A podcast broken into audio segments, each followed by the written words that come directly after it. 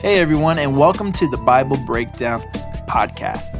In this podcast, we will be breaking down the Bible one chapter a day. Whether you are a new believer or have been following Christ for a while, we believe that you will learn something new and fresh every single day. So, thank you for joining us, and let's get into breaking down the Bible together.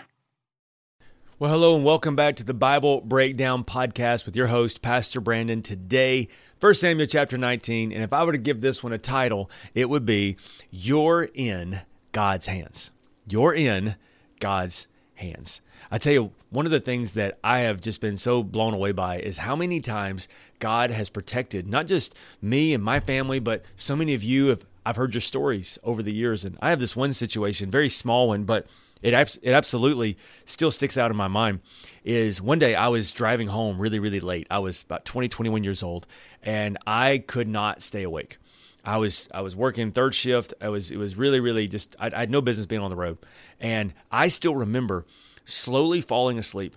And I'm driving, and I just I, I kind of remember kind of coming back to as we jerked back you know on the wheel uh, some, something jerked the wheel back on the road and i looked up to see that i was headed off into a massive ditch and I didn't jerk the wheel. The wheel jerked by itself. went back on the road. Saved my life. And I look at that and I went, My Lord, Jesus knows how to drive. but I, it was a miracle. Like, like I could have died so easily. That's just one of many times God has done amazing things to just keep me here, you know, because the Lord had purpose for me. And, and you've probably got the same stories. You may or may not recognize them for what they are, but you do.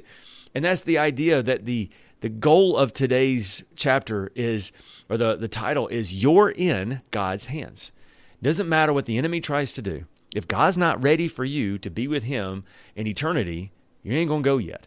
And as long as He has purpose for you, you are bulletproof. God's going to keep you here as long as He needs you here.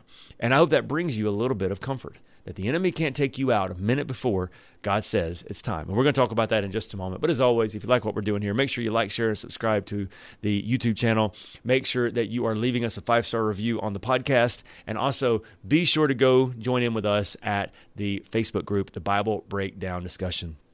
The more we dig, the more we find. And let's dive into 1 Samuel chapter 19. So if you got your Bibles, remember the overall idea of this book is God's providence despite our silliness.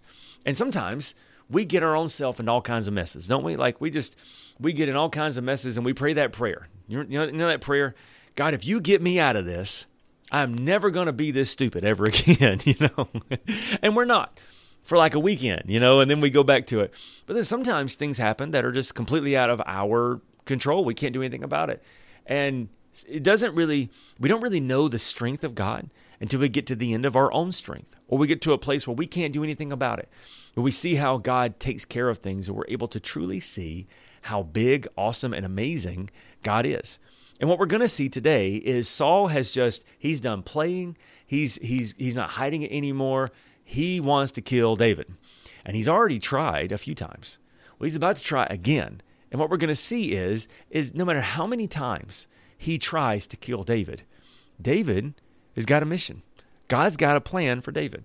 And so Saul, he might as well quit. And he's not going to, but he might as well quit.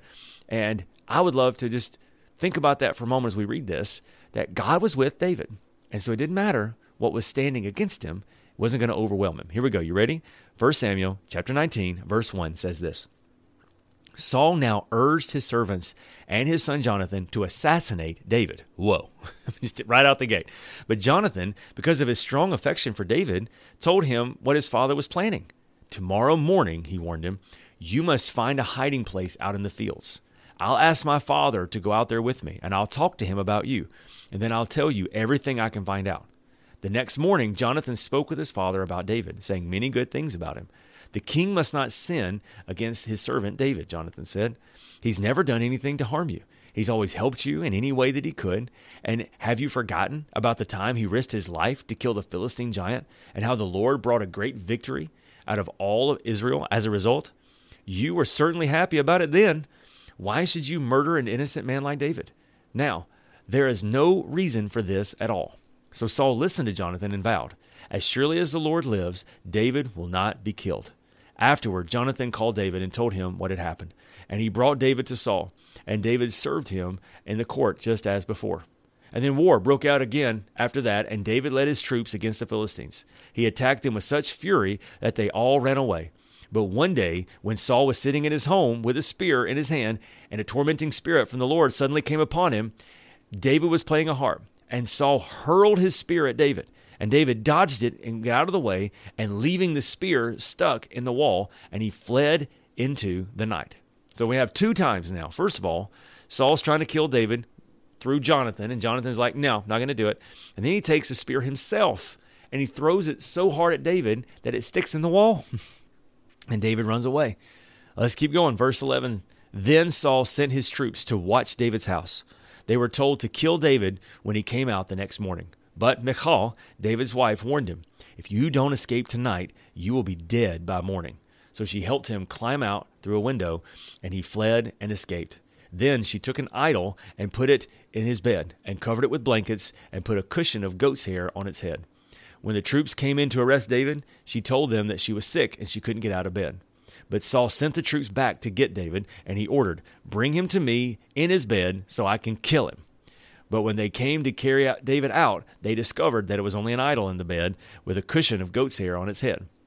Why have you betrayed me like this and let my enemy escape? Saul demanded of Michal. I had to, Michal replied. He threatened to kill me if I didn't help him. So David escaped and went to Ramah to see Samuel.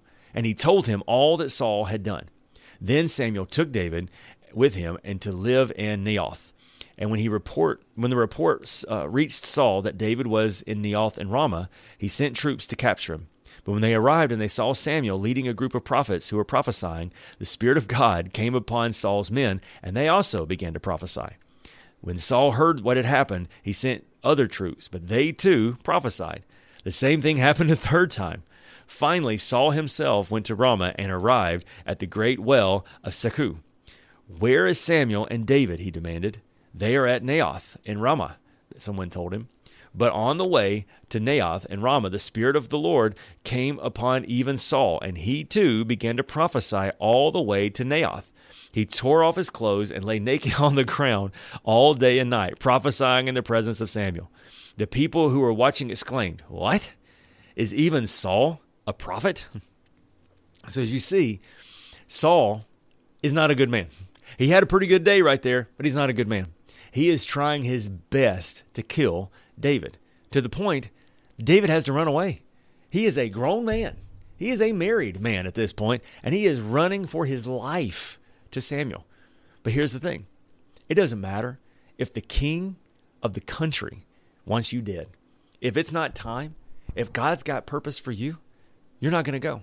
And I want that to be an encouragement for you. I don't know what the enemy may have tried to do in your life. I don't know what human enemies may have tried to do in your life.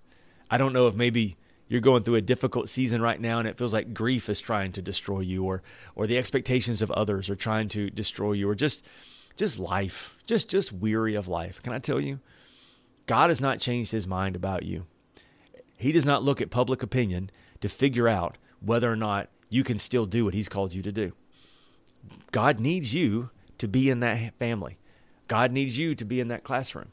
God needs you to be at that workplace. God needs you to be their father or their mother or their sister or brother or their kids or he needs you to do exactly what you need to do.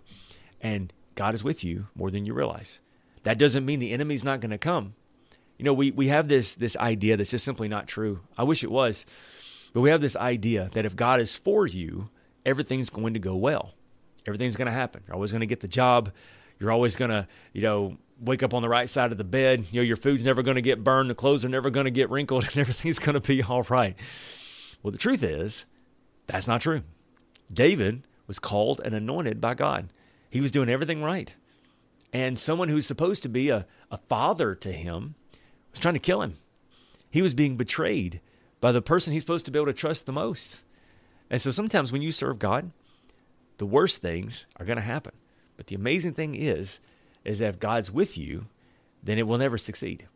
God has many enemies, but he has no rivals. He still stands undefeated. And so if he is undefeated, then He is going to always lead you exactly where you need to be. It won't be pretty, it won't be easy, it'll often take longer than you expect, but He'll always get you there and in one piece. Let's pray together. God, thank you so much for today. Thank you, God, that you are with us and you are for us in all things. I pray today, God, you will have your way in our life. Show us your faithfulness. Help us, Lord, to have confident hope in you. Be our leader and our guide in all things. In Jesus' name we pray. Amen.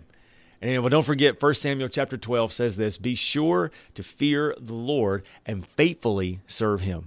Think of all the wonderful things he has done for you. God is with you, God is for you, and he is guiding you in more ways than you can realize. I love you. I'll see you tomorrow for 1 Samuel chapter 20.